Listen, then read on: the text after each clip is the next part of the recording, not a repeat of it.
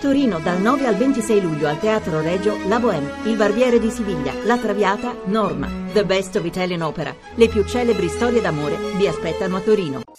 Voci del mattino. Le 6.38 minuti e 26 secondi, ben trovati all'ascolto della seconda parte di Voce del Mattino da Fabrizio Noli, una seconda parte dedicata all'infanzia eh, bambini e ragazzi sempre meno numerosi e sempre più a rischio povertà a causa della crisi economica e della denatalità, al punto che ormai domina il modello del figlio unico. Questa è la fotografia che ci restituisce la relazione al Parlamento del garante per l'infanzia e l'adolescenza, Vincenzo Spadafora.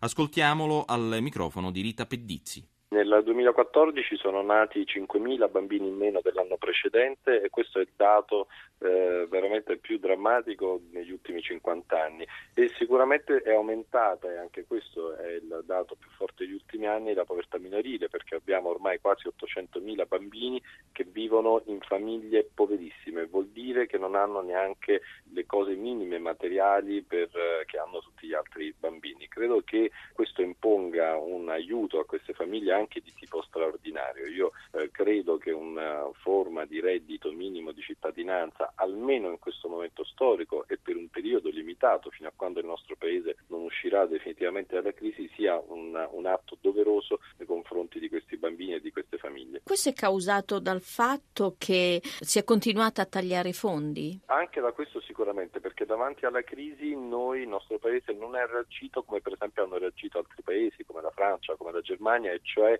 non tagliando proprio negli aiuti alle famiglie, nelle.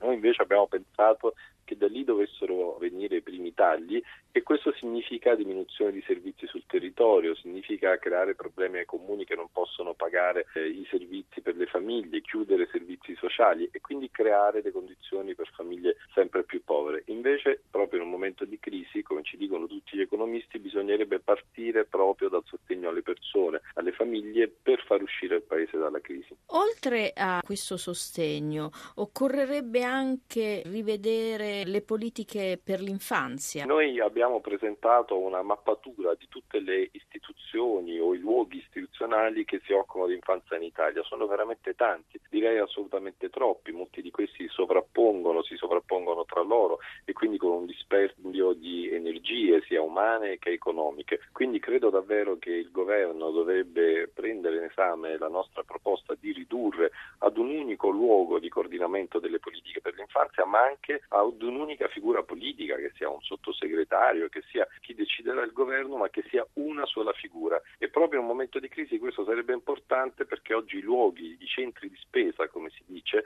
sono veramente tanti, soprattutto quelli che riguardano i fondi europei, ma non dialogano tra loro e quindi non c'è un coordinamento né delle risorse né. Quindi occorrerebbe una sorta di cabina di regia? Assolutamente sì, una cabina di regia che sia poi sempre la stessa. Calcoli che eh, da quando io sono garante si sono succeduti quattro governi, ogni volta che cambia governo cambia davvero tutto e quindi non si riesce mai a portare avanti un progetto fino in fondo e a vederne i risultati. Una cabina di regia unica che rimanga sempre tale, a prescindere dai governi che si succedono, sarebbe una soluzione sicuramente più efficace.